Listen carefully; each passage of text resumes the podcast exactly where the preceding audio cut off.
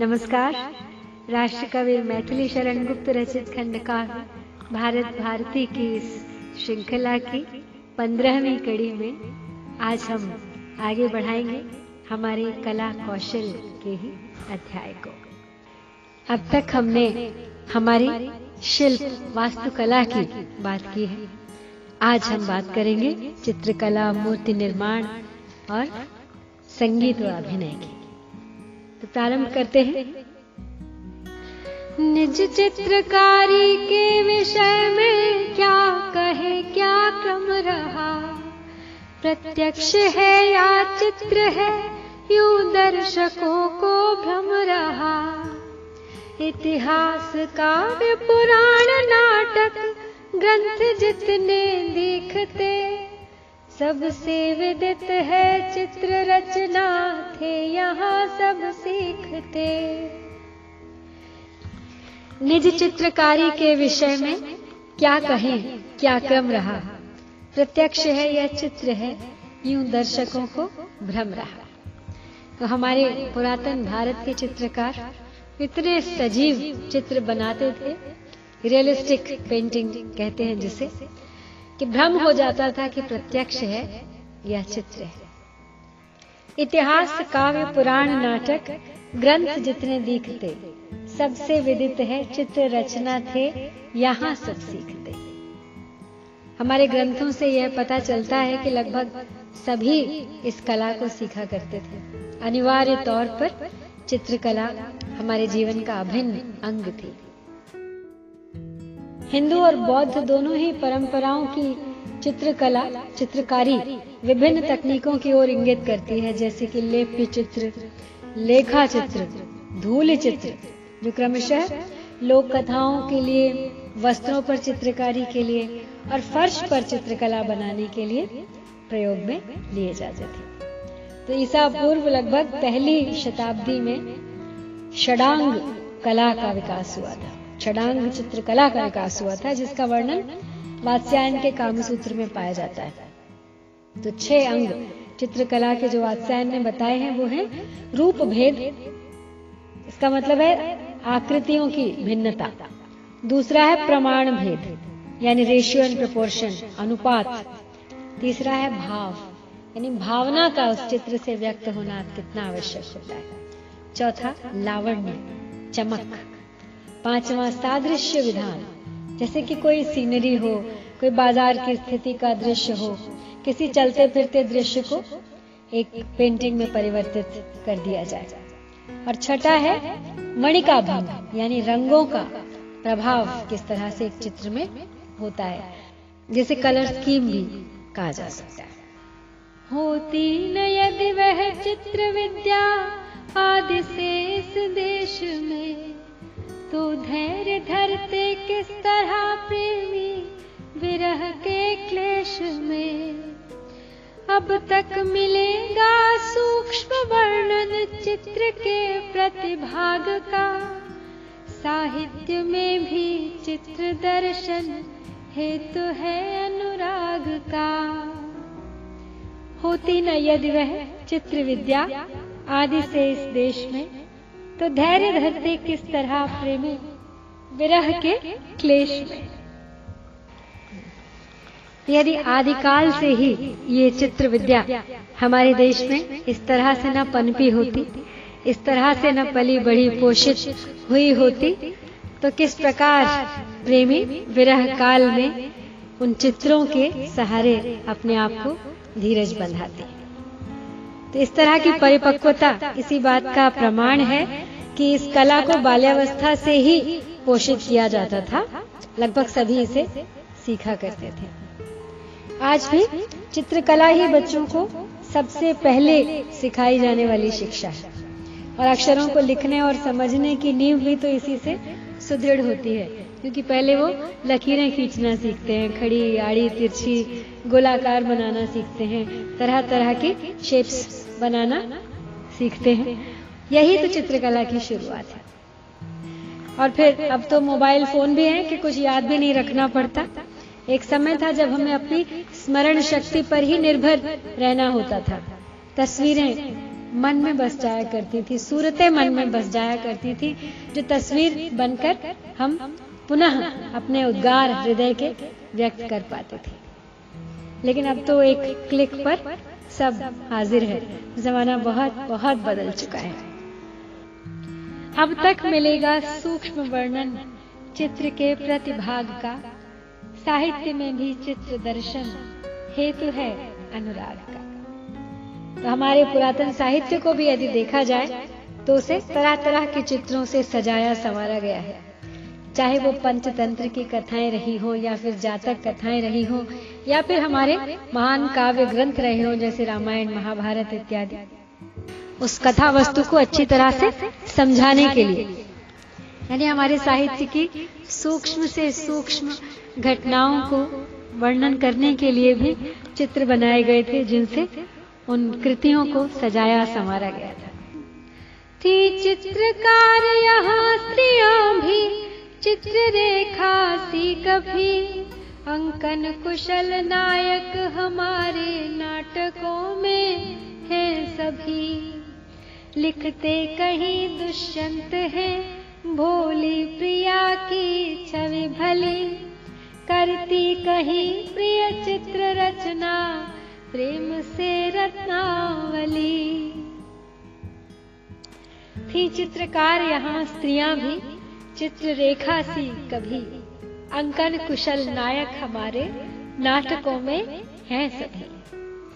पुरातन काल में हमारी स्त्रियाँ भी चित्रकला में पारंगत हुआ करती थी। उदाहरण के तौर पर चित्ररेखा, वैशाली की आम्रपाली कटिकम की नायिका वसंत सेना। इन सबको फाइन आर्ट और डेकोरेटिव आर्ट यानी सजावट की कला और चित्रकला में पारंगत परफेक्ट माना गया है। एक कथा है यहाँ सुनाने योग्य, उषा और अनिरुद्ध की। अनिरुद्ध हैं भगवान श्री कृष्ण के पौत्र। तो उषा ने एक बार एक स्वप्न देखा, स्वप्न में एक सुंदर राजकुमार को देखा और उसे अपने जीवन साथी के रूप में पाने की इच्छा की। उषा की सखी थी चित्रलेखा, जिसने उषा के लिए पहचान हेतु उस समय के सभी देवों और विख्यात वीर योद्धाओं, राजाओं, राजकुमारों के चित्र बनाए। और जब चित्रलेखा ने अनिरुद्ध का चित्र बनाया, तब उषा तुरंत ही पहचान गई कि यही है वो व्यक्ति जिन्हें उन्होंने स्वप्न में देखा था। तो स्वप्न के उस राजकुमार की इस प्रकार चित्रलेखा के बनाए हुए उस चित्र से पहचान हो पाई।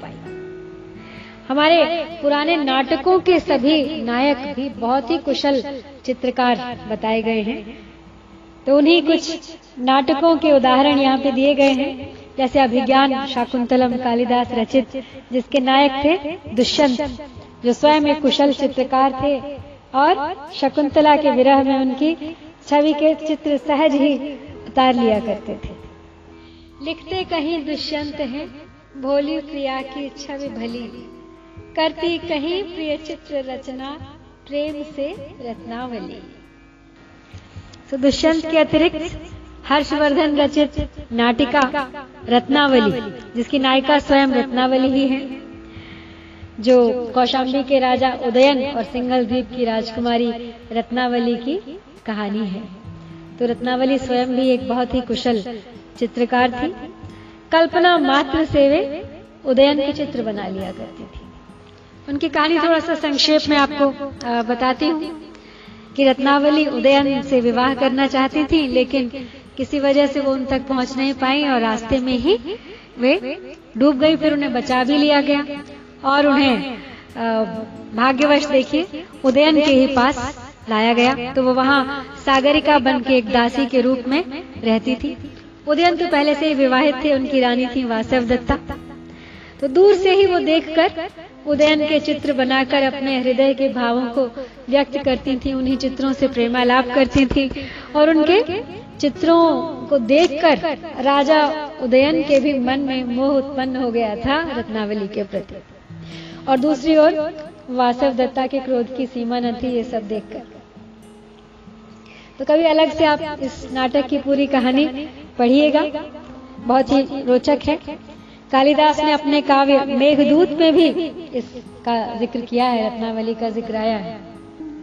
अब चित्रशालाएँ हमारी नाम शेष हुई यहाँ, पर आज भी आदर्श उनके हैं, अनेक जहाँ तहां।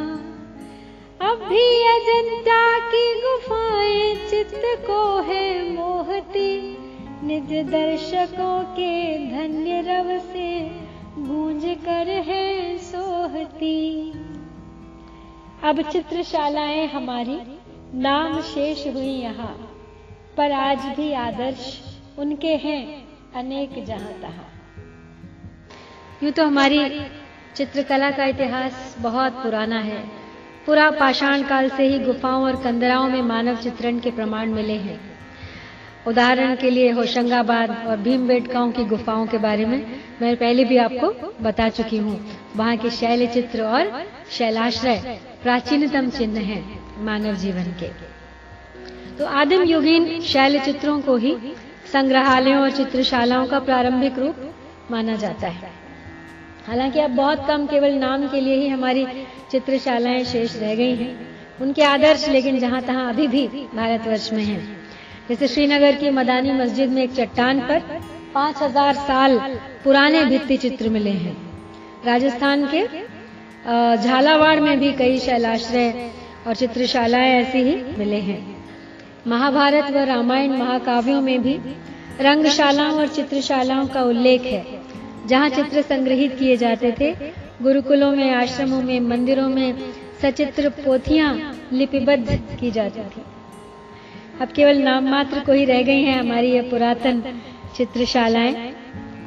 लेकिन अभी भी कुछ आर्ट गैलरीज में, कुछ म्यूजियम्स में अवशेष हमारी इन चित्रशालाओं के बाकी हैं।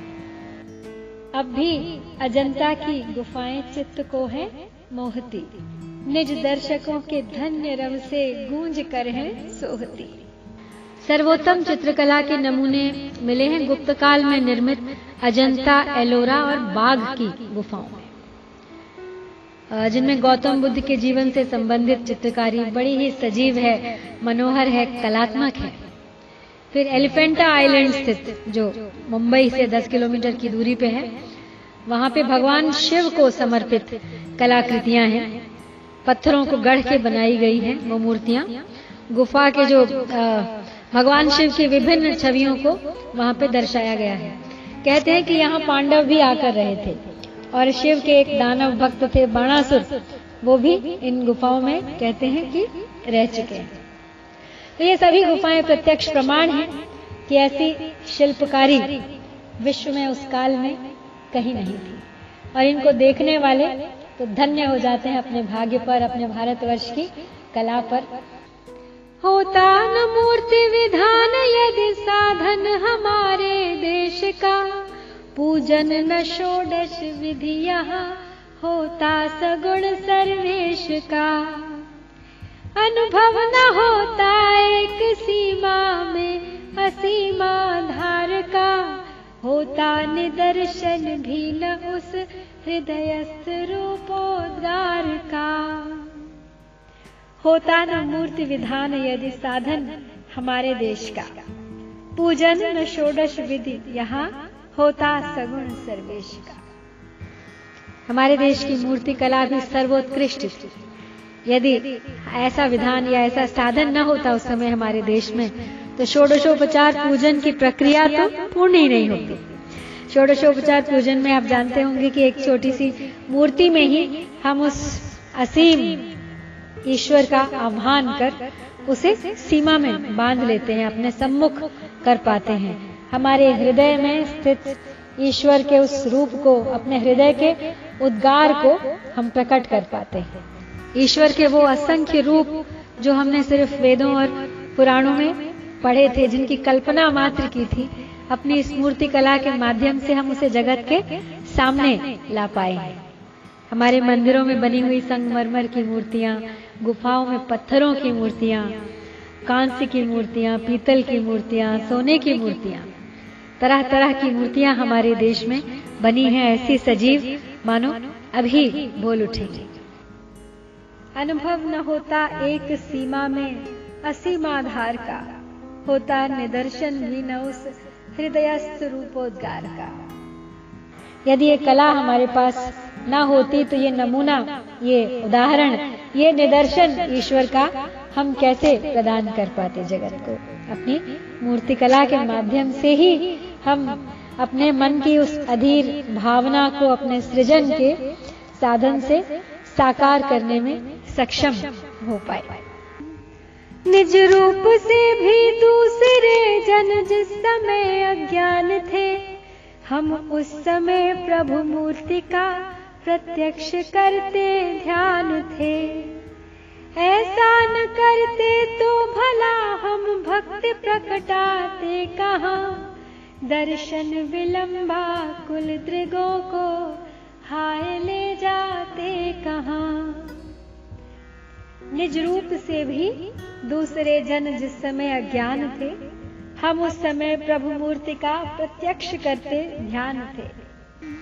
जिस समय अन्यत्र विश्व में लोग स्वयं अपने रूप से अज्ञान थे, हमारे भारत में उस समय ईश्वर की मूर्तियाँ बहुत ही बारीकी से गढ़ी जाती थी और हम अपने ईश्वर को अपने प्रत्यक्ष पाते थे अपनी इस कला के माध्यम से।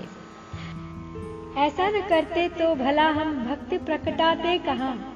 दर्शन विलंबा कुल दृगों को हाय ले जाते कहा? यदि ऐसा न होता तो भक्ति प्रकट रूप में दिखाई देती नहीं। भक्ति का वो रूप जो आज हमारे देश में व्याप्त है, वो दिखना असंभव होता। प्रभु दर्शन को आकुल हमारे नेत्रों की प्यास कैसे बुझती। अब तक पुराने खंडरों में, मंदिरों में भी कहीं बहुमूर्तियाँ अपनी कला का पूर्ण परिचय दे रही। प्रकटा रही है, भग्न भी सौंदर्य की परिपुष्टता। दिखला रही है साथ ही दुष्कर्मियों की दुष्टता। अब तक पुराने खंडहरों में, मंदिरों में भी कहीं बहुमूर्तियाँ अपनी कला का पूर्ण परिचय दे रही सिंधु घाटी सभ्यता से मिली मिट्टी की छोटी छोटी मूर्तियाँ, फिर उसके बाद महान गोलाकार स्तंभ और उन पर उत्कीर्ण सिंहों की आकृतियाँ। ये दूसरी शताब्दी ईसा पूर्व में हमारी परिपक्व मूर्ति कला का संकेत इन सबसे मिल जाता है। और बहुत सारी हमारी प्राचीन मूर्तियाँ अब भी हमारे पुराने मंदिरों की शोभा है। बहुत सारे मंदिर तो अब खंडहर मात्र रह गए हैं, किंतु अपनी कला का पूर्ण परिचय आज भी दे रहे हैं। प्रकटा रहे हैं भग्न भी, सौंदर्य की परिपुष्टता। दिखला रहे हैं साथ ही दुष्कर्मियों की दुष्टता। भले ही वो भग्न हैं टूटे फूटे हैं, मूर्तियाँ भी भग्न हो चुकी हैं, लेकिन अब भी हमारी अद्भुत मूर्ति कला की पुष्टि वे करती हैं। साथ ही साथ उन दुष्ट आक्रांताओं, दुष्कर्मियों की क्रूरता, दुष्टता का प्रमाण भी प्रस्तुत करती हैं, जिन्होंने हमारे मंदिरों को उजाड़ा, हमारी धन संपत्ति को लूटा, हमारी मूर्तियों को खंडित किया। किंतु हमारी संस्कृति के इन चिन्हों को, अवशेषों को मिटा पाना इतना सरल भी नहीं है। यहाँ पे मुझे वो बात याद आती है, हमको मिटा सके ये जमाने में दम नहीं, हमसे जमाना खुद है, जमाने से हम नहीं। लोकोक्ति है गाना तथा रोना, किसे आता नहीं? पर गान जो शास्त्रीय है, उत्पत्ति उसकी है यही। आकर भयंकर भाव जिस संगीत में अब है भरे, हरि को रिझा कर हम उसी से सामगान किया करे। लोकोक्ति है, गाना तथा रोना किसे आता नहीं, पर गान जो शास्त्रीय है, उत्पत्ति उसकी है यही। लोकोक्ति है, यानी लोग कहते हैं कि गाना और रोना तो स्वाभाविक सा है। सबको आता ही है। किंतु शास्त्रीय गायन की जो कला है, वह भारत से ही विकसित हुई। आकर भयंकर भाव जिस संगीत में अब हैं भरे, हर को रिझाकर हम उसी से सामगान किया करें। हमारे सामवेदों से सामगान की उत्पत्ति हुई। और हमारे सामगान, यानी प्रारंभिक संगीत केवल ईश्वर भक्ति के लिए ही हुआ करता था। मंत्रों व भजनों का उच्चारण, संगीत की इतनी समृद्ध और पुरातन परंपरा कहीं और नहीं मिलती उस काल में। सिंधु घाटी की सभ्यता के काल से ही माना जाता है कि संगीत और नृत्य का प्रचलन भारत में था। संगीत के देवता रुद्र यानी शिव की पूजा तब भी की जाती थी। संगीत और नाट्य के देवता माना जाता है शिव को। एक नृत्य बाला की कांस्य की मूर्ति और रुद्र की मूर्ति जो मिली इसका साक्ष्य है। और फिर रामायण और महाभारत महाकाव्यों में भी संगीत का विशेष प्रभाव देखा गया है। एक समय था जब हम अपने सामगान से ईश्वर की भक्ति किया करते थे, उसको रिझाया करते थे, उसकी पूजा अर्चना किया करते थे, उस तक अपनी आवाज़ पहुँचाने की कोशिश किया करते थे। लेकिन आज उसी संगीत का रूप इतना विकृत हो गया है कि बहुत सा संगीत तो ऐसा है, जो कानों को प्रिय लगना हो तो दूर, कानों के लिए कष्टदायी ज़्यादा प्रतीत होता है। आती सुचेतनता जिन्हें सुनकर जड़ों में भी अहो आई कहाँ से गान में वे राग रागिनिया कहो। है सब हमारी ही कलाएँ, ललित और मनोहरी थी कौतुकों में भी हमारे इंद्रजालिकता भरी। आती सुचेतनता जिन्हें सुनकर जड़ों में भी अहो, आई कहाँ से गान में वे राग रागिनियाँ कहो। जड़ भी चेतन हो उठते हैं, ऐसा माधुर्य है, ऐसी जीवन शक्ति है, प्राण ऊर्जा है हमारे संगीत की राग रागिनियों में। आज म्यूज़िक थेरेपी कहा जा सकता है इसे। महामृत्युंजय मंत्र का जाप रोगों का निदान करता है। मृत को जिलाने की क्षमता रखता है। गर्भ संगीत, यानी प्रसूता स्त्री को कैसा संगीत सुनना चाहिए? कहते हैं कि वीणा, बांसुरी और मंत्रों को सुनने की सलाह हमारे सामवेद में भी दी गई है उनके लिए। तो हर राग रागिनी, मनुष्य की दिमागी स्थिति, दिन व रात्रि के समय व ऋतुओं पर आश्रित है। तो सरल शब्दों में कहें तो मूड को बदलने की क्षमता है संगीत में। राग भैरव सुबह सवेरे आपको जगा सकता है। भैरवी, दमे नजले की शिकायत बालों के लिए लाभकारी है। स्ट्रेस के लिए राग सोरठ, जय जयवंती या मल्हार सुनिए। या सरदर्द हो तो राग सारंग सुनिए। बीपी और डिप्रेशन हो तो राग दरबारी। स्मरण शक्ति के लिए राग शिवरंजनी। दीपक राग दीप जलाने की क्षमता तो रखता ही है। एसिडिटी में भी लाभकारी है। मालकौस की ताकत तो लकवा ग्रस्त को भी चलायमान कर सकती है। बैजू बावरा फ़िल्म में देखा होगा आपने। हृदय विकार के लिए भीम पलासी राग और युद्ध के समय तुरही पर राग जैटा सैनिकों में जो उत्साह भर देता है, उसका तो कोई मुकाबला ही नहीं। आज एक वीडियो देखा था मैंने। जिसमें एक अद्भुत, चमत्कारिक तथ्य का आह्वान हुआ कि हमारी संस्कृत भाषा में हमारे दिमाग को बढ़ाने की ताकत है। और पूरी तरह रिसर्च की जा चुकी है इस बात पर, और अभी भी रिसर्च जारी है। तो इस फिनोमिनन को, इस प्रक्रिया को संस्कृत इफ़ेक्ट कहा गया है। वेद मंत्रों को याद करने से ब्रेन की कैपेसिटी और अधिक बढ़ जाती है। तो हार्वर्ड और कोलंबिया यूनिवर्सिटी में रिसर्च किया गया है इस पर। वैदिक मंत्रोच्चारण व स्मरण की इस परंपरा को यूनेस्को ने संपूर्ण मानवता की अमूर्त सांस्कृतिक विरासत सूची में भी शामिल किया है।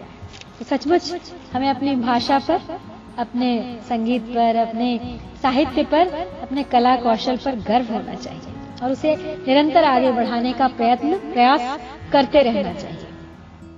हैं सब हमारी ही कलाएँ, ललित और मनोहरी।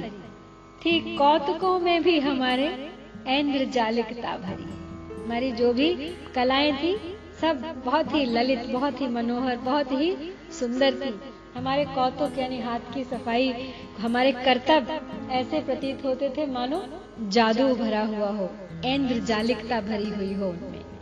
इस प्रकार हमारी सभी कलाएँ ललित हैं, मनोहारी हैं, कोमल हैं, सुंदर हैं। भाव सौंदर्य से परिपूर्ण है।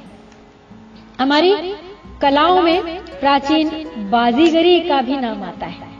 कौतूहल उत्पन्न करने वाले वो कर्तव्य, असंभव या अलौकिक भ्रम जाल से आदिकाल से लोगों का मनोरंजन करते रहे हैं। ऐसे कौतुक करने वालों को जादूगर या इंद्रजालिक भी कहा जाता है। तो जादू ही नहीं, हमारी सभी कलाओं का समूह और उनका सौंदर्य व कौतुक स्वयं एक मायावी इंद्रजाल के समान ही है। अभिनय कला के सूत्रधर भी आदि से ही रहे प्रकटे भरत मुनि से यहाँ इस शास्त्र के आचार हैं। संसार में अब भी हमारी है अपूर्व शकुंतला। है अन्य नाटक कौन उसका? साम्य कर सकता भला। अभिनय कला के सूत्रधर भी आदि से ही आ रहे हैं। प्रकटे भरत मुनि से यहाँ इस शास्त्र के आचार्य हैं। अब बात करते हैं अभिनय कला की। अभिनय कला के सूत्रधार भी कहा जाता है कि आ रही हैं। भरत मुनि को इस शास्त्र का प्रमुख आचार्य माना जाता है। संसार में अब भी हमारी है अपूर्व शकुंतला। है अन्य नाटक कौन उसका साम्य कर सकता भला? हमारे अभूतपूर्व नाटक शकुंतला का आज भी संसार में कोई मुकाबला नहीं। शकुंतला तो वैसे भी अभूतपूर्व। मेरी माँ का नाम भी शकुंतला था, इसलिए जब भी इस नाटक का नाम आता है, मुझे उनकी याद आ जाती है। ऋग्वेद के कुछ सूत्रों में यम और यमी, पुरुरवा और उर्वशी के कुछ संवाद हैं। जिन्हें नाटकों के विकास का प्रथम चिन्ह माना जाता है। इन्हीं संवादों से प्रेरणा ग्रहण करके नाटकों की रचना प्रारंभ हुई थी और भरत मुनि ने इसे शास्त्रीय रूप दिया था। तो नाट्य कला की उत्पत्ति भी दैवी ही है। दुख रहित सतयुग के उपरांत त्रेता युग के आरंभ में देवताओं ने एक बार ब्रह्मा से मनोरंजन का कोई ऐसा साधन उत्पन्न करने की प्रार्थना की, जिससे देवता अपना दुख भूल सके। आनंद प्राप्त कर सकें। तो फलतः ऋग्वेद से लिया गया कथोपकथन सामवेद से गायन, यजुर्वेद से अभिनय और अथर्ववेद से रस, और ये सब लेकर नाटक का निर्माण किया गया। और स्वयं विश्वकर्मा ने प्रथम रंगमंच बनाया। तो इस तरह से भारतीय रंगमंच इंडोर प्रारंभ हुए। आउटडोर का प्रचलन फिर बाद में यूनान से आया। तो इस प्रकार आज हमने जाना हमारी कला कौशल के बारे में। इस अध्याय का आज यही समापन करती हूँ। शीघ्र लौटूँगी अतीत खंड का ही अगला अध्याय लेकर, जिसका शीर्षक है हमारी वीरता। तो प्रतीक्षा कीजिए। लौटूँगी शीघ्र। तब तक के लिए आपसे विदा चाहती हूँ। नमस्कार। जय भारत, जय भारती।